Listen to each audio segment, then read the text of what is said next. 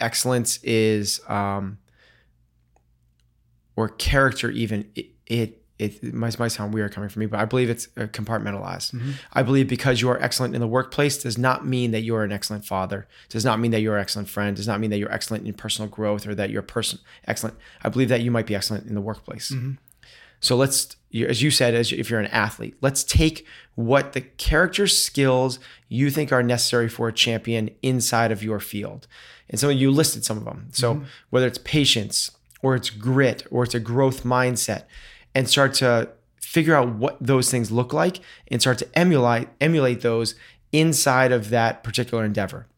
Now, hopefully that'll carry over to other areas. But if it doesn't, that's the place to start is really define, really specifically define what does it look like?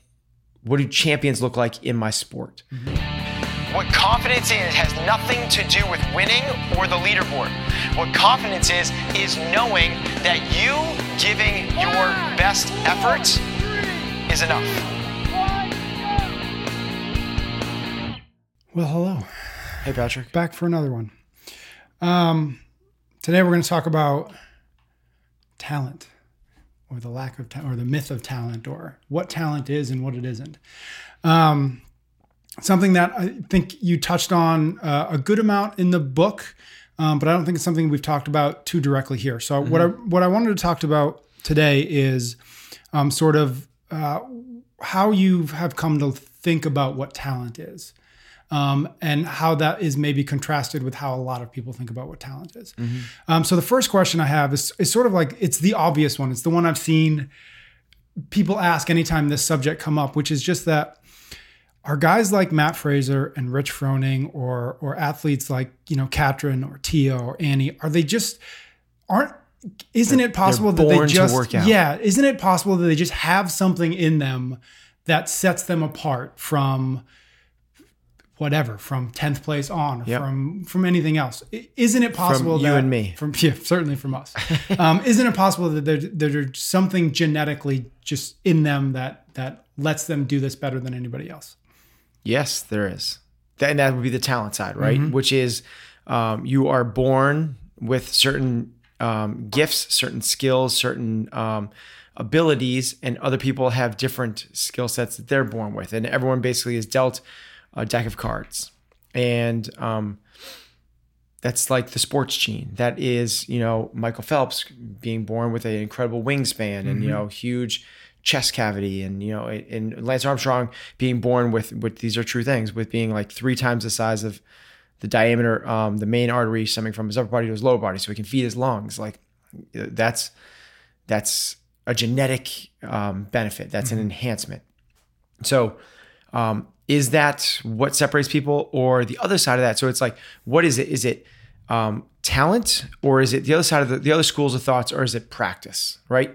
And this was made popular or um, er, anders ericsson was the one that kind of did the 10000 hours thing which was made popular by malcolm gladwell which states basically that it is not talent. It is really um, the amount of practice somebody puts into a craft that dictates their abilities. And he further explained that with opportunities and deep practice. So what Anders Ericsson basically did was went around and studied world-class performers in a number of different areas, from violin to ballet dancers to um, to tennis players, and across the board, he was searching for talent, God-given, born with it talent, and he didn't find it. Mm-hmm. He couldn't find talent. What he found was people that were given really big opportunities, aka Roger Federer handed a tennis racket when at age three, and um, other people put in tennis camps at age six with world class coaches that then flourished and had grew a passion and a desire, then created this 10,000 hours of deep deliberate practice. And his hypothesis is that none of us are born with the magic deck of cards, that it all stems from the opportunities you're given at a young age and thus the um, work you put into it. And then he went in to disprove certain um, prodigies like Mozart, the, the composer. And people look at Mozart at age six composing a symphony and like, this is amazing. At age six, he's a prodigy What people don't talk about was that he was born into a family. Mom and dad were composers, hmm. opportunity, and that at age six, he had 3,500 hours of deep practice because his parents put him in that, and that his symphony that he wrote sucked. so, but at age six, it's amazing for a six year old, but for anybody else, it was way below par. But then from there, you are a prodigy, greater opportunities. I'm a prodigy. I have a lot of self belief. I become better and better and more ingrained in this. I want to do well. I'm succeeding. Now I invest more and more deep practice into it. So that is the kind of two different schools of thought between talent and um, practice. Anders Ericsson said he could not find talent. Other people say that um, you know IQ you're born certain people are born with certain ability to memorize and rationalize whereas other people have more difficulties you know I, aka like learning disabilities. Well it kind of sounds ridiculous to jump all the way into one camp or the other. I don't believe it's either all the way or the other. You know Anders Ericsson gave uh, um, um, credence to only two things which was body size and height and he says everything else after that is all about opportunities and practice. Hmm. I think that that's a starting point. Like obviously Michael Phelps, it, it has a, has an advantage over I do at five foot nine as a swimmer. You know, with the wingspan he does. Obviously Michael Jordan being six foot six has an advantage playing basketball over I do. Anders Ericsson took that into account. Said I agree with you. What he said is everything else minus that is practice and opportunity. And I think practice and opportunity is undersold in our community, but I don't want to discredit it completely. Mm-hmm. There is some level of genetics. I just don't think it's as deep as what most people say. Mm-hmm. I just don't think it's like, I don't think Katrin, Matt, Andy, Tia, and those guys were just born with a distinct advantage over the rest of us. Some of them might have higher inclinations for VO2 max or different muscle fiber types or better, greater coordination. They might pick up skills faster than us. But that doesn't mean what most people think, which is they're elite. I am not. And I can't get there because they were born to do this. I think that it's mostly, if I had to weigh which one it counts more, after again, like um, the body size and type, you know, if you're an, an NBA center, if you're six foot 10 or seven foot one, you're not going to be elite at the CrossFit games, right? if you're if you're four foot nine as a guy, you're not going to be elite at the CrossFit Games. There is a certain body type, and that goes across for all sports. So I do believe that, but I also do believe that there is some other innate abilities. I do. Like my brother never studied a day in his life, was on a roll, and got you know, you know, um, really smart kid, mathematician at Georgetown. Like that was not me. If I was to do that, I would have had to work so much harder than he did. Does that mean I can't do it? Absolutely not. It's something that I would have just had to work harder at. And there are certain people that see talent and use it as an excuse for, I can't get there. I think that if you listen to a lot of uh, success people right now, they'll discredit completely. It's all about the work. It's all about the work. And I like that talk more because it's taking ownership, but it's not 100%. percent mm hmm There is some small percentage that people are born with something. Mm-hmm. Um, the Ericsson work is that uh, is that in a book? Is that how how would somebody if they wanted to read more about that? I guess is uh, you could very easily just Google in ten thousand okay. hours okay. into the thing, and his name is going to be one of the first that pops up. If it's not popping up, read any article. They're going to reference him and click on the link. All that being said, how do you start to work with somebody if it's not sort of yourself to shift that paradigm to start saying, okay, I get that, I believe it. How do I start to how do I how do I like truly bring that in and, and, make that part of of your sort of your mentality. So this is something we've talked a lot about, which is the shift between a fixed mindset and a growth mindset. A fixed mindset says um, you either have it or you don't. You were either dealt the de- good deck of cards or you were not, and everything from there is um, is kind of fixed. And if you struggle with something, you're a failure and you can't make it. Whereas a growth mindset says everything is malleable. And if you practice at this thing, you can get better. And if you fail, that's good because you're struggling. And struggling is what creates growth and opportunity, growth and adaptation. So it's the the fixed mindset says you either have it or you don't, pass fail. Whereas the growth mindset says it's all about effort. And if you put in the effort, regardless of the outcomes, that's what will lead you to success in the long term.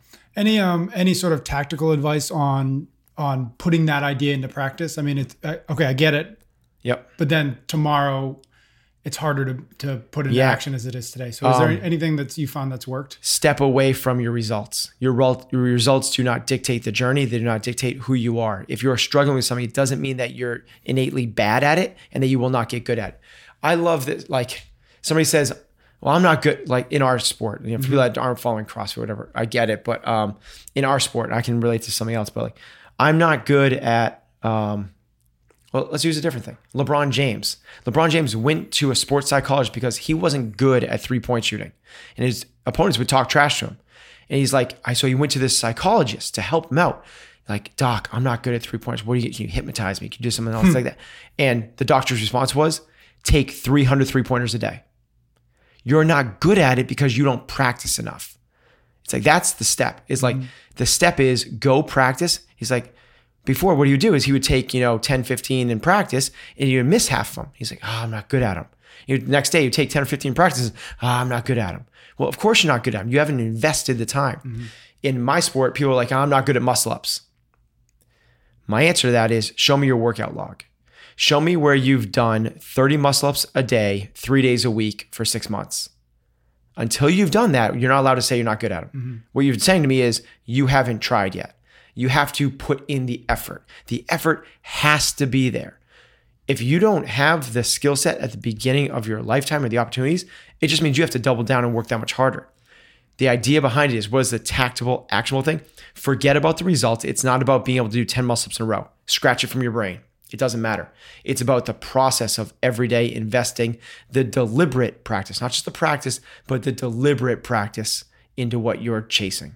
So, with that in mind, what are, what what have you seen to be the benefits of that sort of that paradigm shift or that that mindset shift of going from uh, the sort of the either or the or the you know the binary like I'm good at that thing or I'm not good at Yeah. it. What what have you seen as the benefits of putting those things into practice? Well, it, it opens up the door to everything, right? It opens the, like, um, if you want to pursue something, if you want to be good at something, you can. And the example of this is they've done it with things that people just innately like, um, we just accept as. So I get like sports people like, okay, I got to get that. If I practice at sports, I can get better at it. Well, what about drawing? What about art being being an artist? Yep. And they've shown what this looks like. If somebody just like can just draw these like you know kind of rudimentary elementary drawings that look like they would come out of a fifth grader, and then they have them sit with an expert teacher, an expert mentor, and they take lessons on drawing, and within two weeks they look like they could draw for Disney. They look like they're phenomenal artists. It's because it's something that they practiced and learned. What it does is it opens up the door, that paradigm shift of it's not something I'm born with, it's something that I can learn and improve upon. The world is your oyster. Like you can go and do anything you want. Like you want to you want to compete in CrossFit, like go for it. Now, you're limited by certain opportunities at certain times in your life. Right. It's a whole lot easier for you at 11 year olds to begin that opportunity because your your lead up time to when you are peaking at age 24 is nice. Whereas us on the back side of that, it's gonna be a much harder challenge. But if you want to compete in the Masters, like you can go do that. You can do it. If you want to run a sub three hour marathon, you can do that. If you want to go um, hike across Antarctica. You can do that. If you want to learn how to start a fire with two pieces of wood, like you can do that. You just have to put in the work to make it happen. You know, you want to sail across the ocean. You've never been on a boat before. It's not this binary, like, I can do these things, I can't do these things.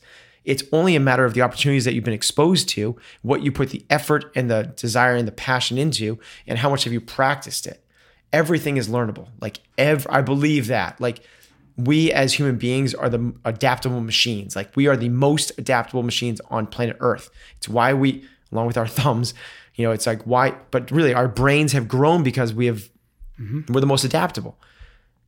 The fact that like we've been given this nice excuse of talent of like, oh, sweetie, you're just not that good at that. Like it's okay. That's for Johnny. That's not for you. That's an excuse. You can do anything. the so a couple things one the the this conversation reminds me of the one of the early episodes we did on daily discipline and the Mm-hmm. idea of sort of um, I forget how you put it, but I think it was sort of determine your level of discipline and sort of embedded Yeah, right. in that is that idea of um, understand where where you, where you and how much you're willing to work towards something, right? So if I wanted to run a three hour th- sub three hour marathon, embedded in that is is the the the amount of work necessary that I today am going to need to put Yes. into that, right? So, So it's like it's in terms of goal setting, right? If you Right. want to set your goals, like you can do anything, absolutely. But let's not create false hopes. Exactly. I'm not about that at all. I'm not like Patrick. You can win the CrossFit Games. Right. If you want to do that, I'm going to lay out to you exactly what the plan looks like to win the CrossFit Games, and then you can decide if that's something worth investing your time, effort, and energy, money, resources, everything else into. For most, it's not, and that's why Yeah. it's not about talent. It's about the people that are willing to chase those crazy exponential edges that we look at as like world class talent. Mm-hmm. Nobody talks about the work that goes into it. Because if we did, it would be a real magnifying glass to us. Like, well, it's so much easier for us to be like, well, look at them. Like, mm-hmm. they're just God given. That's amazing what they do. Like, good for them. Like, we just look at it. People at the Olympics and people at the CrossFit Games and people in the NFL. Nobody talks about the hours and out. Maybe they do actually about Tom Brady. I was going to say, spends working and pounding on his craft. There's a reason Kobe Bryant is the probably the best example of this. Kobe Bryant rode the bench. No one he rode the bench for the first 2 years of his career. He was a bench warmer. Mm. And then his rookie year in the championship, the last game of the season, he airballed the last 3 game winning shots. Like for that it's like you should be on the bench. Mm-hmm. Like that's where you sit. You're going to be no one and then you dive into the work ethic this guy had and never the woe is me moment for a second. It was everything like I'm growing, I'm developing, I'm working, I'm pounding my craft. I'm going to define the disciplines necessary to achieve at the highest level. And I'm just going to dig into those disciplines. What it means is I'm going to be the first one to the gym. I'm going to be the last one to leave. I'm going to take the most shots. The Andre Agassi thing is Andre Agassi, basically his theory was, I'm gonna get the numbers wrong. And I'm definitely gonna do the math wrong, but something along the lines of if I hit 2,500 balls a day, that's X number of balls in a week. If I do that over the course of the year, that is, equates to a million hits a year. If I do that, focusing on every single one, I'm the best in the world mm-hmm. because no one else will do that. That's it. It's whoever works the hardest, the smartest, the longest. Hmm. Um, what is or how do you define uh, deliberate practice or deep practice? I think you've used the term bo- Yeah. bo- both terms, but what what does that mean? Like that does that mean I'm just simply trying harder? Does it mean like, how do I actually know if what I'm doing is a is a, a- an act of deliberate practice or Yeah. if it's just whatever normal right? So it's whatever not practice it's not like. just about the 10,000 hours. Which you can't leave it at that discussion because we've all put in 10,000 hours in a lot of different things. We put 10,000 hours into our work. We put 10,000 hours into driving. Yet we're not world-class entrepreneurs and we're not um, we're driving the Indianapolis 500. It's because much of what people do is on autopilot. If it's on autopilot, it counts for zero, nothing. Like when you go through your morning routine and you're just tying your shoes, then you get off in the car and you just drive to work and you can't remember if you stopped at certain red lights, that you're on autopilot. You're just, and thank God we have that, that, that the, the nervous system can fire at will and just do certain things. Imagine if we had to think about every single time we brushed our teeth, like what was going on every hmm. single time we talk. We, we get overwhelmed at the simplest tasks. You need that, that habitual routine to allow you to accomplish more practice when you're trying to achieve world class results it has to be the opposite of that. It has to be incredibly focused to a point where it's uncomfortable. It has to be involve um, incredible amounts of feedback. So most notably, that helps if it's from from a coach that knows how to direct you in uh, certain directions and cue you a certain way to fix mistakes. The deliberate practice should be mistake ridden. Like you should be making tons of mistake. If I want you to be able to be a world class typist, like you better hit the wrong key every now and then. If you don't, you're not working on your speed enough. Imagine trying to learn to play guitar so you could like play with the you know with Jimmy Page or Jimi Hendrix, but I was like, you can never make a mistake. Like you would just play so slowly. like it has to be riddled with mistakes. That's where you learn. Then from there, it, there should be um, it should be broken down into pieces. It's not a matter of like you know here's you know um, Mozart's symphonies. I don't even know what they Beethoven's Fifth, right? Mm-hmm. And go, Patrick, learn it. Mm-hmm. It should be broken down in its compartmental parts. Learn to excel and become exceptional at the parts before you put it together as the whole. If you're going to learn how to shoot a bow and arrow like a professional archer, they don't just grab the thing and pull it. It's about like where are your feet? Okay, where are your hips? Where you're breathing? Like you break it down to piece by piece from the ground up, and then finally you get to hold a bow, and then finally you get to draw back, but there's no arrow in it. Then you get it's like you got to break it down into all its small compartments like typing, learn the home keys, and then we'll explore the top row, and then we'll explore the bottom row. It's not just like here's the keyboard, rock and roll. Let's see 80 words a minute. So quickly, it's um, deliberate practice is um, super focused to the point where it's uncomfortable. It's um, riddled with mistakes, but those mistake mistakes are followed up with feedback, and then that feedback hopefully breaks it down into compartmental parts that we can then uh, build into the whole. How do you um, how do you think about so there's so there's deliberate practice, and then there's also something that we've talked a little bit about, which a lot of people will call flow, or they'll call sort of you know in Yeah. the zone or whatever. Those two things seem a little bit opposed to me. They're totally at odds. How do you? Where's one good, or where do you think one is good, or, or versus the other? So we just described what uh, deep or deliberate practice Yeah. was. Flow is that state that we're all seeking in competition. It's when things are just you're you're public speaking and you're not worried about your next words. They're just flowing. It's Yep. when you are um, playing basketball and all your shots are just dropping. It's when um, you know you're playing your musical instrument and it's just the music is flowing out of you. You're not thinking at all you only get there with enough deliberate practice. Deliberate practice is the is the prerequisite for that. Mm-hmm. Now, some people that play recreational basketball might have had a moment here or there, once or twice in their lives. Mm-hmm. The pros get there regularly. They mm-hmm. get there maybe um, you know weekly, if not nightly. And the reason for that is because they've put so much work into it. Deep practice is very conscious, slow, deliberate, and painful.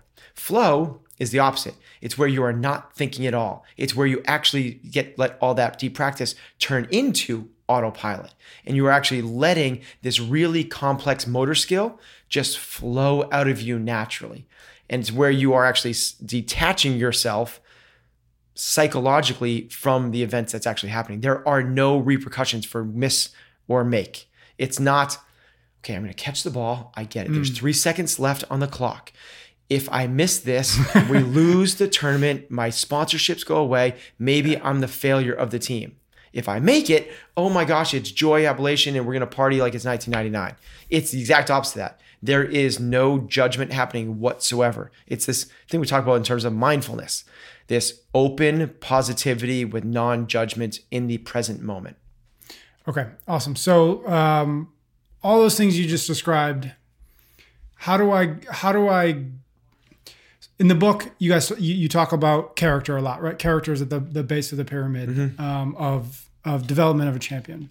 How do I start to put myself together in such a way that I am of this the character who is okay with this idea of deliberate practice and okay with the idea of patience and okay with the idea of um, letting go of the results, assuming I'm starting today from a place where I'm none of those things. Where do I begin? So I would um, compartmentalize your life. I think excellence is, um, or character even. It it, it might, might sound weird coming from me, but I believe it's uh, compartmentalized. I believe because you are excellent in the workplace does not mean that you are an excellent father. Does not mean that you're an excellent friend. Does not mean that you're excellent in personal growth or that you're person excellent. I believe that you might be excellent in the workplace. So let's, as you said, as if you're an athlete, let's take what the character skills you think are necessary for a champion inside of your field. And so you listed some of them. So mm-hmm. whether it's patience or it's grit or it's a growth mindset, and start to figure out what those things look like and start to emulate emulate those inside of that particular endeavor. Now, hopefully that'll carry over to other areas, but if it doesn't, that's the place to start. Is really define, really specifically define what does it look like? What do champions look like in my sport? I think the best way to start is with how do I define success? Because if you're defining success by external factors that are more predetermined by um, what we traditionally look at, like with fixed mindsets and talent, that's where we have to we have to switch it. You have to switch with that. So if your definition of success is winning, um, becoming all league, MVP, um, um, Division One scholarship, all those external things that you really don't have that much control over, undefeated seasons, you know, um, becoming uh, league champs, all those things. What happens when you have that first bout of adversity? It might be in the first practice. It might be in the first uh, week. It might be in the first month of the season. Where if your goal is to go undefeated and you're a football team, what happens when you go 0 2? Mm-hmm. The Patriots have won the Super Bowl when they've got to start off the season 0 2. Like, that's because they don't define success by those, by winning percentages. Now, everybody wants to. Everyone wants to be at the end of the days be at the top of the mountain. I get that. Yep. But let's not define our success. And I believe that success be something you can tie back to on a minute by minute basis, not at the end of the season. If you're waiting and waiting and waiting and waiting, like in the NFL, basically 364 days to define whether your season was a success or not, you're putting too much pressure. You'll never find flow because you're too judgmental about the outcome. Better is to define success in a minute by minute or second by second basis of am I executing right now with the character, grit, tenacity, fortitude, patience, gratitude. Uh, you, the yeah. list is is really big right now in this moment, regardless of what's going on. Yeah, we've lost the first two games. Well, if my goal is to go undefeated, like there it goes, season's a wash. Wait till next year. But if it's a matter of like overcoming adversity, you know, grit, like the moments, like I, leadership, like I could put a lot forth. Maybe this might be even a better thing for me right now. It's a better opportunity to exude, you know, to to um, accomplish my definition of success. Mm-hmm. And and a lot of every or everything you just said, it comes sort of back down to recognizing uh, what you can control and mm-hmm. what you mm-hmm. can't control, and making sure that whatever that end state goal thing is that you're aiming for is in fact actually within your control. And and that end thing is success. Yeah. To me, it's like make success controllable. Mm-hmm. You have to be able to control success now in the minute. You can't wait till the end of the season and it can't be tied to something else. So if it's about, you know, going undefeated or being all league or MVP, being the leading scorer, what happens when you get mono and you're out of the season for six weeks? Mm-hmm. You're not gonna be the leading scorer. You're not gonna be the MVP. Does that mean the season's gone? You're not gonna try? Like that's such a defeatist attitude. You will never reach long term. Here's my thing is there is no end state. There is no pass fail. We are constantly in the development of something greater and that greater thing keeps on moving and moving. It's not the end of the season. The end of the season doesn't dictate your success or failures. It's not the end of your career. To me, it's at the end of your days. It's the end of your life. Can you look back on what you've tried, what you've fought for, what you've accomplished, and say, that's what I'm proud of. That's what I'm I'm proud of the effort I put into it. Not the accolades, awards, recognition along with not the number of Instagram followers, not the number of all leagues, not what I accomplished, but am I am I proud of the effort I put in? If you're proud of the effort, well now we're in a growth mindset. If you're a growth mindset, now we're talking about about um, we're, we're not dict- leading this whole thing down the road of talent. It's all about what we can control. It's a good place to end it. Cool, Pat. Thanks, man. Thank you.